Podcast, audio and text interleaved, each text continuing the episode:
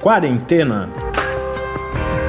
Resumo diário de notícias, pesquisas e as principais orientações sobre a Covid-19.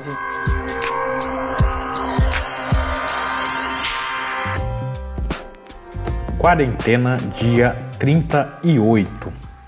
Olá, começamos agora este nosso 38º encontro aqui no Quarentena. Eu sou Mariana Petzo. Eu sou o Tarso Fabrício. Hoje eu queria mandar um abraço. Novos ouvintes se manifestaram por e-mail. O Danilo Hashimoto, que estudou aqui na UFSCar, no LIEC, laboratório que é parceiro aqui do Quarentena, e escreveu para a gente dizendo que ouve junto com a Débora, que é a sua esposa, fazendo várias sugestões e voltar a mandar um olá para nossa vizinha Heloísa, que mandou um e-mail muito querido agora há alguns minutos, me animou antes de começar a gravação aqui, e para Marina Duran, que a gente fez uma sugestão de pauta para a gente, Marina que é fisioterapeuta, professora na Universidade de Ribeirão Preto, a UNAERP, nos cursos de medicina e fisioterapia, ela sugeriu que nós abordássemos aqui o papel dos fisioterapeutas, principalmente nas unidades de tratamento intensivo no cenário da pandemia, e hoje a gente traz essas entrevistas. Então, obrigada Marina pela sugestão. Como vocês vão ver, a gente conseguiu reunir um material bastante rico. Heloísa e Danilo, a gente responde algumas das considerações que vocês fazem por e-mail depois mas desde, as sugestões estão registradas, a gente vai tentar atender na medida do possível. E desde já respondeu a Danilo. Danilo falou, tá? Acho que a gente sempre menciona outras produções do Lab, onde que estão essas produções. A, a grande maioria está no site, é possível uh, acessar ou conhecer em que canais elas estão através do site do Lab, que é o www.lab.fiscar.br e algumas são produzidas especificamente para as redes sociais. Então, no Facebook, uh, no Instagram uh, do, do Lab, é possível acessá-las. A gente tem outras produções sobre a própria Covid e também materiais que a gente produziu, principalmente a gente mantém ainda algumas produções, está tá conseguindo manter algumas outras produções sobre outros assuntos, mas como a gente trabalha muito com vídeo, boa parte dessa produção está parada nesse momento, equipe Força Total foco aí na Covid, mas essas produções passadas estão todas lá no site. Vamos então aos números aqui no Brasil. Hoje, segundo o Ministério da Saúde, são 45.757 casos confirmados de Covid-19, com 2.906 mortes. Um acréscimo de 165 pessoas que morreram por causa da Covid-19 nas últimas 24 horas aqui no Brasil. No mundo, o número, segundo a Organização Mundial da Saúde, é de 2.471.136 casos confirmados. Nas últimas 24 horas, portanto, 73.920 casos.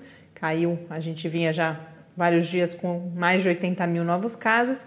O registro de hoje, então, 73.920 novos casos e 169.006 mortes no total em todo o mundo por Covid-19 até agora. No painel da John Hopkins, o número é de 2.623.231 casos.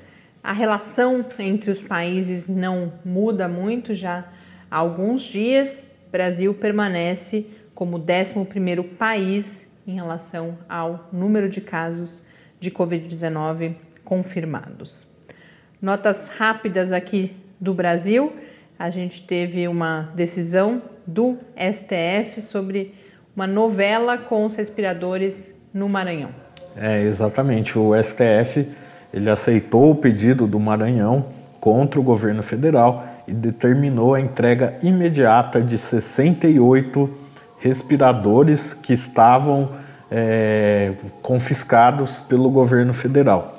Essa decisão foi do ministro Celso de Mello e esses equipamentos eles tinham sido bloqueados no mês passado ainda pelo governo federal, o que acabou fazendo com que o governo do Maranhão é, realizasse aquela operação de guerra que ficou famosa, a Operação Etiópia Maranhão, que eles mandaram alguns ventiladores pra, da China para a Etiópia e da Etiópia para o Maranhão para tentar aí passar pelos sistemas de controle do, do governo federal e não ser bloqueados.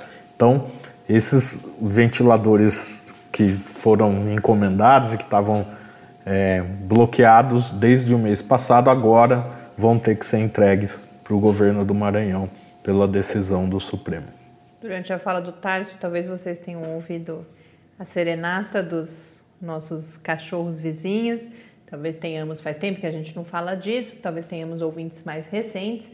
A gente está gravando de casa, então a gente procura evitar com o horário que a gente grava, às vezes parando, mas de vez em quando acontece e temos também cada vez mais rara a participação dos nossos cães produtores aí do podcast, Pepe, Bela, que entraram na rotina junto com a gente. Nesse momento, por exemplo, estão dormindo profundamente aqui na sala. Temos notícias também do Distrito Federal, medida direcionada ao cuidado com os idosos. Né? Um programa do governo do Distrito Federal vai garantir hospedagem para idosos. Esse programa, é, batizado de Sua Vida Vale Muito, ele é realizado em parceria com a rede hoteleira da, do Distrito Federal e vai hospedar 300 idosos em situação de vulnerabilidade social durante a pandemia. 100 idosos já foram aí para os hotéis do programa. Sobre essa questão dos idosos, a agência FAPESP publicou alguns dias, eu quase trouxe aqui para o podcast, mas tá, é muita notícia, a gente tem que selecionar mas um estudo apoiado pela Fundação que verificou a situação dos idosos uh, em São Paulo. Muitos idosos, os números eram realmente impressionantes, assim, muitos idosos vivendo sozinhos, então eles colocavam uh, toda a dificuldade, até mesmo para, por exemplo, adquirir uh, mantimentos e outros produtos, pela própria dificuldade, em alguns casos, de uso de, de, de, do telefone celular, da internet. E, enfim, o recado principal era o quanto a pandemia também mostra que são necessárias cada vez mais políticas para acompanhamento dessas pessoas. Eles recomendam, inclusive, para uma próxima etapa agora, o foco, recomendo não, eles mesmos estão uh, redirecionando a pesquisa para fazer contato telefônico com um conjunto de idosos que eles acompanham para verificar condições de saúde, necessidades e, portanto, destacam esse gargalo que uh, me lembrou agora por causa dessa solução, dessa parte de uma solução aí uhum. implementada no Distrito Federal. E uma última nota rápida sobre a situação em Niterói, que está bastante grave, resultou aí em medidas de, de, de distanciamento mais rígidas, Tarso, é isso? É, o prefeito de Niterói anunciou que vai intensificar as medidas de isolamento. É, e no anúncio, o prefeito, que é o Rodrigo Neves, chegou a mostrar fotos das UTIs da cidade, falando para quem acha que nada está acontecendo, eu estou aqui com as fotos para mostrar que nós já estamos lotados, não cabe mais ninguém e que a doença é algo muito sério que deve ser levada a sério.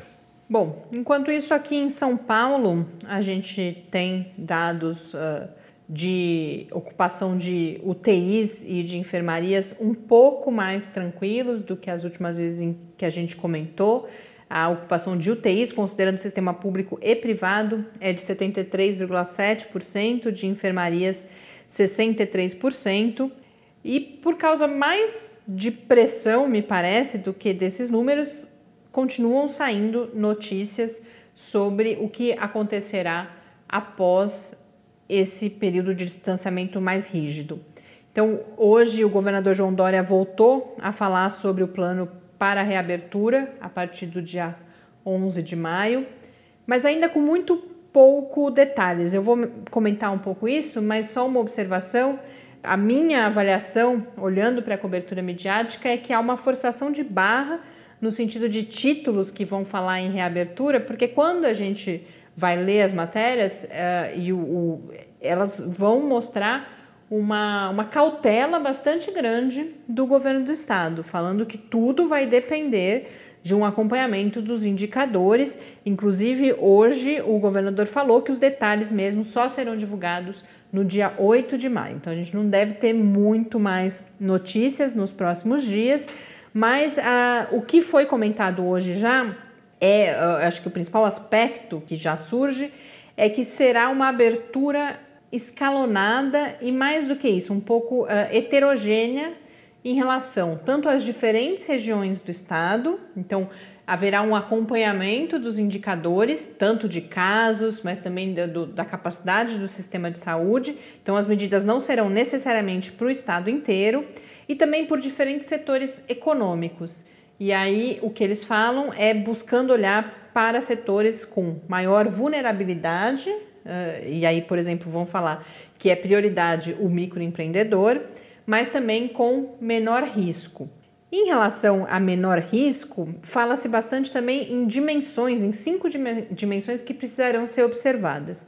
E são elas: o distanciamento entre pessoas, então a possibilidade de manutenção do distanciamento mínimo aí de um metro e meio, dois metros entre as pessoas, protocolos de higiene das próprias pessoas e também sanitização de ambientes, medidas de comunicação, de transparência, de conscientização e, por fim, o monitoramento da situação município a município que garanta esse, essa possibilidade de você ter medidas diferentes de acordo com a situação em cada cenário. Mas ainda, como eu disse, é, não, não se fala muito mais do que isso, a gente segue acompanhando. O governo federal hoje também fez um anúncio uh, sobre retomada econômica no Brasil, um projeto intitulado Pro Brasil, que seria uma aposta na reativação de obras públicas. Só pensando, eu estou falando agora, eu misturei um pouco as coisas, mas esse, essa, esse anúncio de retomada econômica não está necessariamente relacionado, não é uma coisa de, de curto prazo como São Paulo. É, o projeto é pensado, inclusive, segundo o anúncio, para 10 anos. Mas é, um, é uma sinalização de qual caminho, e o caminho anunciado seria pela reativação de obras públicas, grandes obras de infraestrutura, como, por exemplo, rodovias, ferrovias terminais portuários com recursos, né, bancadas por recursos do Tesouro Nacional, e a ideia é impedir um, taxas de desemprego muito elevadas. Mas, mais uma vez, o anúncio foi bastante atrapalhado e atropelado, o plano está em elaboração ainda também, não tem. É, tudo isso, tanto os anúncios do governo do estado quanto os do governo federal, tem sempre uma dimensão também de, de, de, dar respostas públicas, mesmo quando as coisas ainda não estão estruturadas. Mas mais do que isso, mais uma vez mostra tensões dentro do próprio governo, porque o anúncio foi feito pelo ministro da Casa Civil, o general Walter Braga Neto, mas as notícias dizem que a oposição de quem? Justamente do ministro da Economia, Paulo Guedes, que aposta em uma outra via que seria pela concessão de crédito às empresas. E aí a crítica do setor que defende essa outra via pela reativação de obras públicas é que isso não necessariamente geraria os empregos necessários para a recuperação da economia. Vamos ver os, as repercussões e para onde vai nos próximos dias.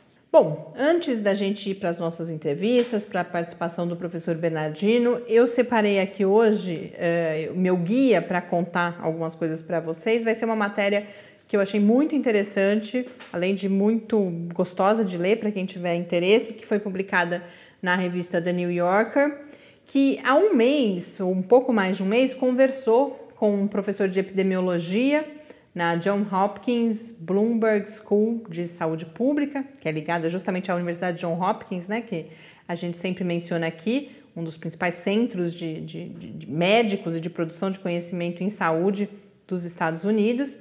Então a The New Yorker conversou com o Justin Lessler, que é esse professor, há pouco mais de um mês, e agora volta a entrevistá-lo no sentido de verificar, bom, o que se sabe a mais neste momento da pandemia, particularmente nos Estados Unidos, que não se sabia há um mês.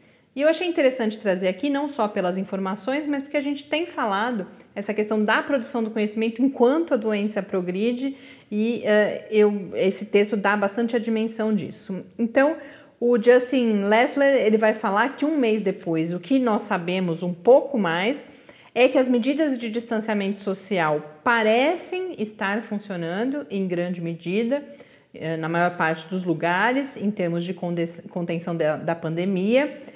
E o que ele vai classificar e falar bastante como maior desconhecimento é em relação ao quadro geral de quantas pessoas já foram infectadas por Covid-19. Então, ele fala, e você quase que no texto percebe uma certa angústia ali na fala dele. Uh, bom, a epidemia está caminhando, a gente, portanto, tem naturalmente um maior número de casos. Além disso, a testagem, a capacidade de testagem está sendo ampliada, o que também faz o número de casos crescer. Então, tudo isso é esperado, mas ainda estamos numa escuridão. Ele vai falar numa piscina invisível de casos aí de, de uma população em que não, não, não há clareza de que porcentagem da população foi de fato infectada. Isso aqui no Brasil faz muito sentido, né? Cada vez mais é, fica claro que a subnotificação é uma coisa absurda.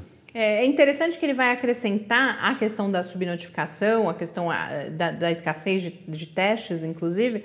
Aliás, eu esqueci de falar, mas no estado de São Paulo, hoje, uma outra notícia foi que não há mais fila para aplicação de testes, mas lembrando que os testes só estão sendo aplicados para determinados casos, os casos mais graves, profissionais de saúde. Mas voltando, ele vai acrescentar essa questão dos testes, que eu achei interessante, que o desconhecimento ainda sobre a taxa de reprodução do vírus e sobre a taxa de mortalidade também prejudica, né? Então é uma combinação desses fatores. Porque, por exemplo, se a gente tivesse mais clara a taxa de mortalidade, como o número de mortes parece que sofre menos com subnotificação, embora também exista, você conseguiria extrapolar do número de mortes o número de pessoas infectadas.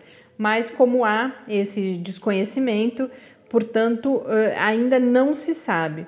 E saber essa porcentagem da população infectada é importantíssimo para poder planejar as medidas de saída de, de quarentena, de lockdown, porque mais gente infectada significa provavelmente que provavelmente não, certamente, a gente só não sabe muito bem a, a dimensão exata, né? Mas dificulta a transmissão.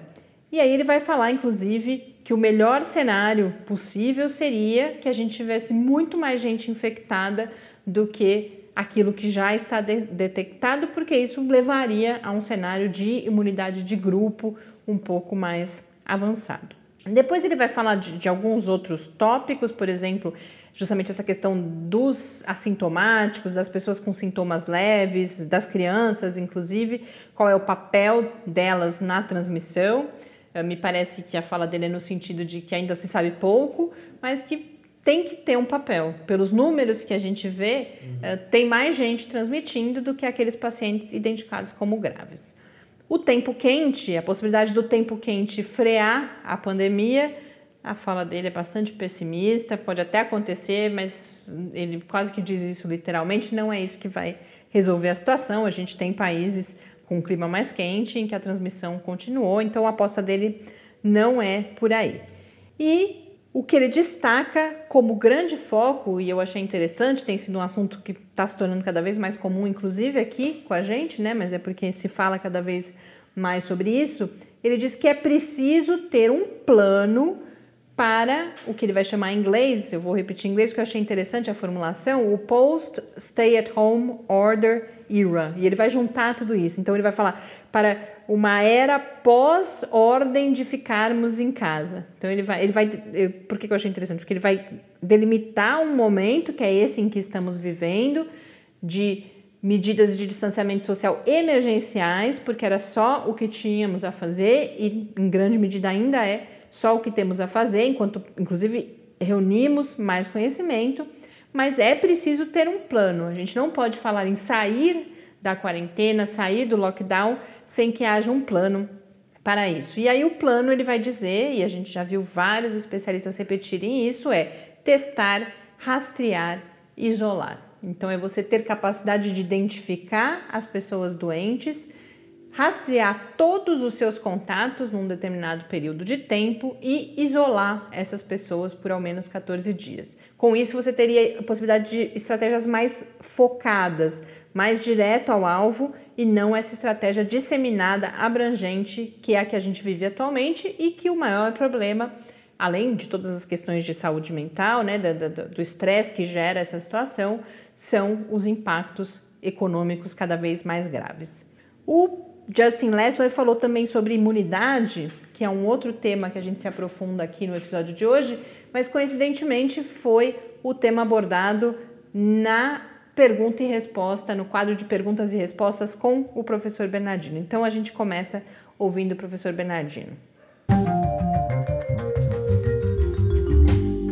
Perguntas e respostas sobre a Covid-19. Professor Bernardino, é cada vez mais frequente ouvirmos notícias de outros países de casos de aparente reinfecção, ou às vezes se fala em reativação do vírus. O que nós já sabemos sobre a imunidade após a infecção por Covid-19? Nós temos muito pouca informação científica sobre a imunidade após adoecer com Covid. É, na verdade, nós temos é, feito correlação entre o Covid e outras infecções semelhantes que nós conhecemos. As outras infecções virais, inclusive por outros tipos de coronavírus, Normalmente, a pessoa que adquire a doença ou mesmo a infecção sem adoecer, ela fica definitivamente imunizada contra aquele tipo específico de vírus. É possível que isso aconteça também com o Covid, mas nós ainda não temos certeza disso. É, e também se a pessoa fica imunizada, se é definitivo ou se essa imunidade é temporária. No caso da, da gripe, por exemplo, é, todo ano tem uma vacina para gripe. É porque duas coisas acontecem. Uma delas é que a pessoa que adquire gripe, o vírus muda com muita facilidade, e aí você fica imunizado contra um tipo de vírus, mas não fica imunizado contra outro tipo de vírus, e aí pode pegar gripe outra vez o ano que vem, é, porque você não está imunizado contra o novo tipo que está circulando, que é diferente daquele que já circulou no, no ano anterior. É, e mesmo assim, a vacina contra o vírus da gripe, ela, ela tem uma, uma imunidade temporária também, sabe? Não é uma imunidade definitiva, igual, por exemplo, o sarampo e a rubéola. São doenças que uma vez que você teve ou que foi vacinado, é, fica definitivamente imunizado. Então, com relação ao Covid, é, o que, que a gente tem? Tem pessoas que fazem o exame para ver se está com vírus, dá positivo, depois ela faz o exame de novo, dá negativo, depois ela faz de novo, dá positivo outra vez. E aí a impressão que a gente tem é que esse exame do meio que deu negativo, ele, ele foi resultado errado, falso negativo. E que, na verdade, a pessoa continuava com o vírus e o exame estava dando falso negativo. Né? Então, aí alguém falou assim: ah, mas a pessoa reinfectou, porque o exame ficou negativo, agora ficou positivo de novo. Provavelmente não foi isso. Provavelmente ela, ela, ela já estava infectada mesmo, ela não ficou livre da infecção e um dos exames deu falso negativo no meio do caminho aí. Mas em relação à, à imunidade, é, é, muito provável que na mesma epidemia a pessoa não repita a doença. Poderá ser que num, numa próxima vez que ela tiver contato com coronavírus, especialmente se for um coronavírus de tipo diferente deste, aí ela poderá adoecer novamente. Então, essa é a expectativa que a gente tem em relação à imunidade com o coronavírus baseado nas experiências que nós temos com outros vírus, com outros coronavírus diferentes desse. Muito obrigada, professor Bernardino. Até amanhã.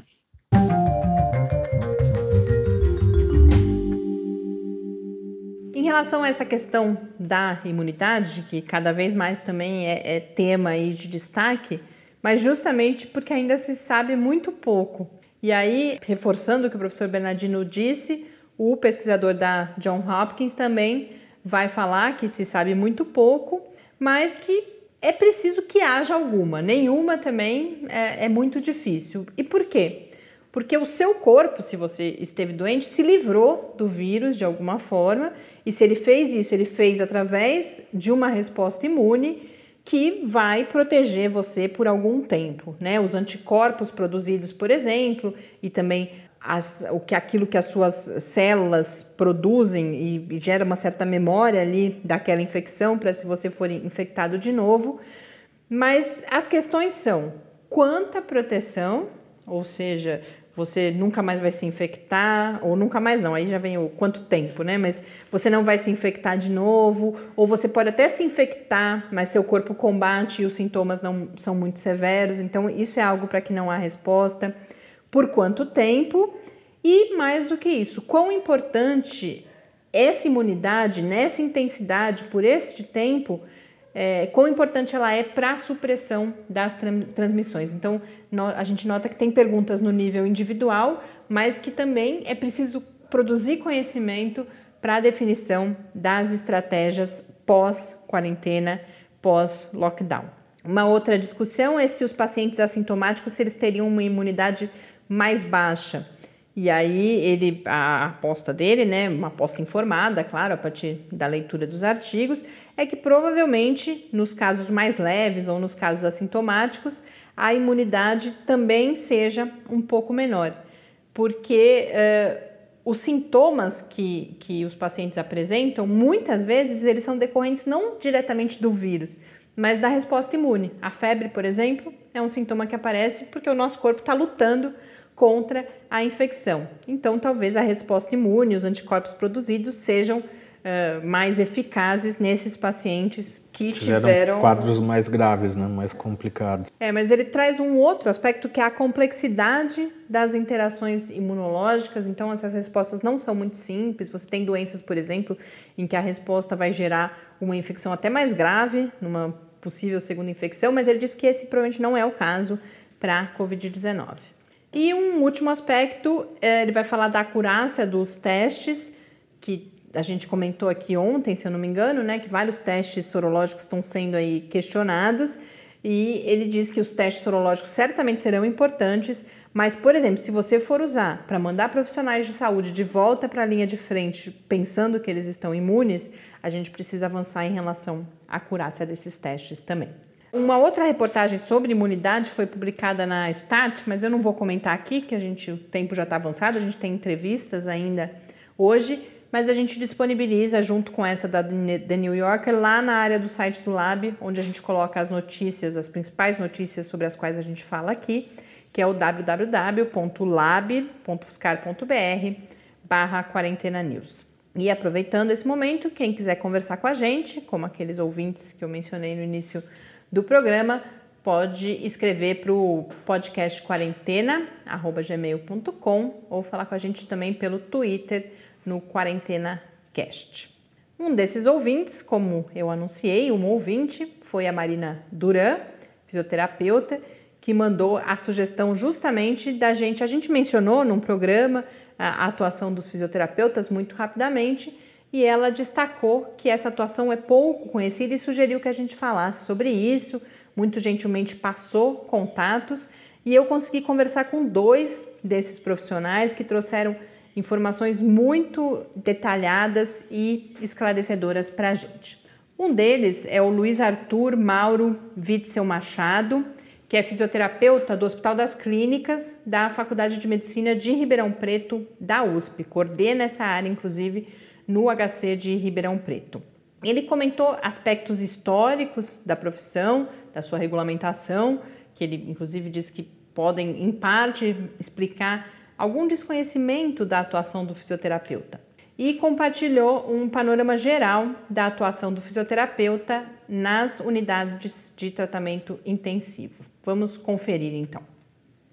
Talvez o desconhecimento das definições desse profissional no tratamento dentro desse ambiente, ele vem do seu contexto histórico, porque a profissão ela foi ganhando destaque é, em 1998 e 2006 aqui no Brasil, pelo reconhecimento da especialidade pneumofuncional e posteriormente fisioterapia respiratória pelo Conselho Federal de Fisioterapia e Terapia Ocupacional. Então, as atividades desse profissional dentro da UTI, ela vem ganhando é, importância e adotando algumas rotinas importantes no tratamento de afecções, problemas de saúde. No papel geral do fisioterapeuta, ele atua como tratamento, avaliação, prevenção da insuficiência respiratória aguda, seja na sua forma hipoxêmica em queda na concentração de oxigênio nos tecidos ou hipercápnica, com um acúmulo de gás carbônico no sangue. E também o fisioterapeuta auxilia na mobilização precoce do paciente, na preservação e manutenção da sua função, além de restaurar a mobilidade para que esse paciente possa sair da UTI com o mínimo de sequelas possível. Tá? Agora, no cenário de Covid-19, é, muito se tem falado dos casos graves que evoluem com necessidade de suporte invasivo de ventilação. E é de frente ao ventilador mecânico que muitas vezes é, verificamos a presença do fisioterapeuta manuseando a máquina de forma a garantir para o indivíduo a máxima função respiratória e o estabelecimento de condições ideais para a oxigenação do sangue, prevenindo o indivíduo de complicações severas da hipoxemia, além de disfunções causadas pelo próprio ventilador mecânico. Então, o fisioterapeuta ele tem um cenário muito importante no tratamento dos pacientes que evoluem com problemas respiratórios graves no Covid-19. O Luiz Arthur delineou essas diferentes linhas de atuação que são detalhadas por um outro profissional com quem eu tive uh, o privilégio de conversar, um Luiz também, o Luiz Alberto Forgiarini Júnior, que é diretor da Regional do Rio Grande do Sul da Sobrafir, que é a Associação Brasileira de Fisioterapia Cardiorrespiratória e Fisioterapia em tratamento intensivo. Vamos ouvi-lo agora. O papel do, do fisioterapeuta dentro da unidade de terapia intensiva ele é um papel importantíssimo, né? O fisioterapeuta então vai poder estar participando, definindo e atuando relacionado a, a, ao suporte ventilatório desse indivíduo. Então, uma das estratégias que nós utilizamos também de ventilação, quero só destacar aqui, não é a indicada agora em relação ao Covid, mas nós utilizamos a ventilação não invasiva, né? a avaliação do paciente, a determinação da sua utilização, a instituição desse processo e a retirada, inclusive, dele.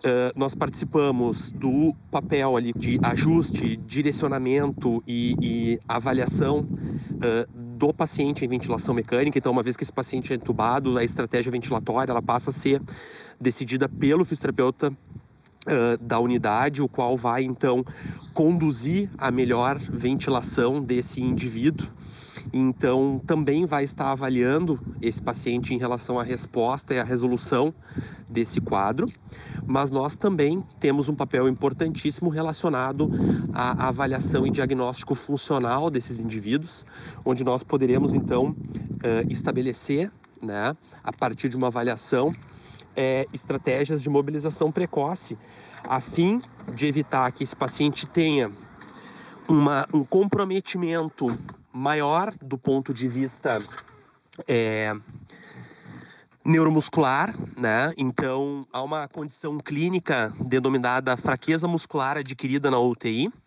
e ela vai ocorrer naqueles pacientes que uh, que passarem por períodos mais prolongados de suporte ventilatório e sedação. Então, o fisioterapeuta tem um papel importante nessas duas frentes, seja na parte relacionada a, ao sistema respiratório, seja a parte direcionada em relação ao sistema e avaliação para a instituição de protocolos de mobilização precoce, para que se tenha um impacto menor na perda da funcionalidade desses indivíduos no momento pós-alta. Em relação ao que tu me perguntasse relacionado a, a Covid, propriamente dita, e essa rotina, é, essa foi uma condição nova para grande parte, né, obviamente, dos locais. E houve primariamente, né, uma possibilidade então de se entender um pouco como que os outros países se portaram frente a isso, inclusive em relação aos seus protocolos ventilatórios e, e tudo mais. E, obviamente, houve a possibilidade, então, de capacitação das equipes para que houvesse o menor impacto possível em relação à contaminação de profissionais que estão atuando na linha de frente. Nós vimos aí, através de vários estudos globais, mostrando que é, pacientes que acabam desenvolvendo sintomatologia ou positivam em relação à avaliação para a Covid-19, eles são profissionais da saúde, né? Então, basicamente, nós seríamos ou somos uma população exposta a um risco aumentado de contaminação. Então, o que eu queria destacar é que o, o, o papel do fisioterapeuta no âmbito hospitalar é de extrema importância para garantir adequada é, avaliação e condução do suporte ventilatório, para evitar e uh, aprimorar, uh, evitar a, uh, a perda funcional e aprimorar após a alta da unidade de terapia intensiva a funcionalidade desses indivíduos. Mas aqui nós estamos falando somente ainda de fisioterapia em terapia intensiva, um ambiente fechado. Quero destacar que o fisioterapeuta ele atua hoje em diferentes níveis é, do âmbito hospitalar. Então nós temos fisioterapeutas uh, atuando na área de urgência e emergência, né? E fisioterapeutas que atuam também nas unidades de internação sejam essas unidades de internação específicas ou não, né? E também na unidade de internação nós vamos lidar, né, com a avaliação tanto do trato respiratório desses indivíduos, mas como avaliação funcional, para que nós possamos então ter um indivíduo com maior grau de funcionalidade no momento da alta hospitalar, retornando à sociedade e podendo então participar do seu âmbito social e de trabalho. Além dessa atuação mais geral em relação à ventilação mecânica, o Luiz Alberto falou mais especificamente da posição pronada, que foi quando nós comentamos a atuação do fisioterapeuta aqui pela primeira vez.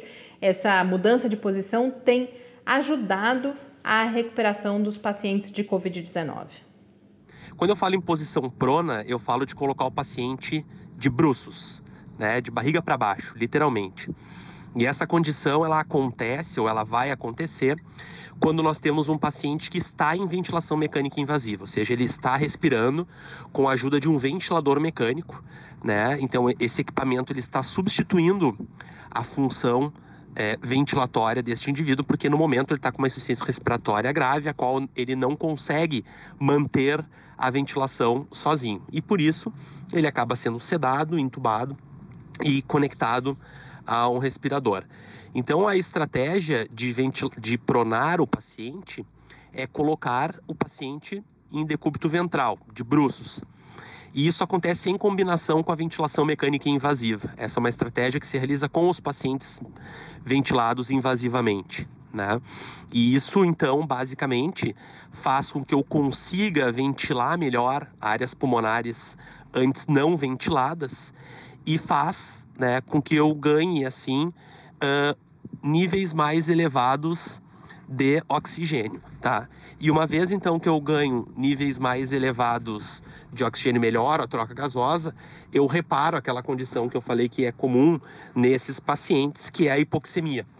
Com isso, e obviamente através de uma avaliação adequada, eu consigo então ventilar melhor uh, meus indivíduos e muito possivelmente, né, uh, através de uma avaliação rigorosa desses pacientes que estão em ventilação mecânica, consigo ter um ganho maior da oxigenação. Ao falar sobre a posição pronada, ele falou em, em checklists né, já existentes aqui, e eu assisti um vídeo da Sobrafir explicando aos profissionais de saúde os diferentes passos, porque a gente pode pensar, puxa, mas isso é tão simples, né? Virar o paciente de bruços. Mas olha, só o vídeo que eu vi tem acho que quase 10 minutos, são uma série de passos, são, se não me engano, cinco ou seis profissionais ali, desde o médico, enfermeiros, o fisioterapeuta envolvidos. Então, algo bastante delicado que precisa ser realizado. E para a gente encerrar, eu volto a fala do Luiz Arthur, do HC de Ribeirão Preto.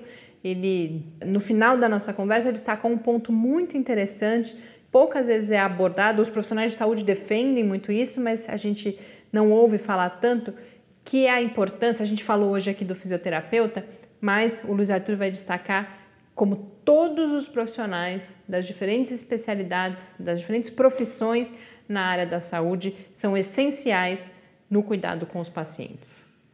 Ressalto a importância do trabalho em equipe, junto aos médicos, enfermeiros, psicólogos, dentistas, terapeutas ocupacionais, é, todos os profissionais juntos, trazendo a melhor prática possível de suas profissões para o tratamento dos pacientes e usuários do, do sistema público e particular de saúde no ambiente hospitalar. Bom, então, para encerrar esse programa de hoje, eu quero agradecer muito o Luiz Arthur, o Luiz Alberto, pelo seu trabalho, pela contribuição aqui, é claro, a nossa compreensão desse trabalho. Agradecer também a Marina, que nos deu essa sugestão, e aproveitar para agradecer todos os fisioterapeutas que estão atuando nesse combate à Covid-19, que atuam diariamente em outros cenários também, em diferentes cuidados com os seus pacientes e dedicar então essa conversa toda à minha fisioterapeuta, mandar um abraço para Michelle, felizmente o meu atendimento não é de fisioterapia respiratória, mas eu sei bem o quão importante é esse cuidado. Um grande abraço para todos vocês, muito obrigada pela companhia mais uma vez e até amanhã. Até amanhã.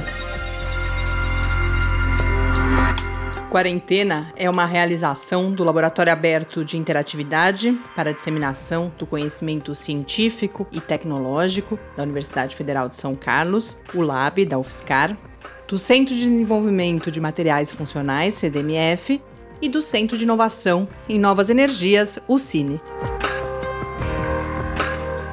Pauta, produção e apresentação: Mariana Pezzo e Tárcio Fabrício. Arte e design de Henrique Mateus. Desenvolvimento web, Eduardo Martins. Edição de áudio, Lucas Stefanuto. Apoio Fundação de Amparo à Pesquisa do Estado de São Paulo.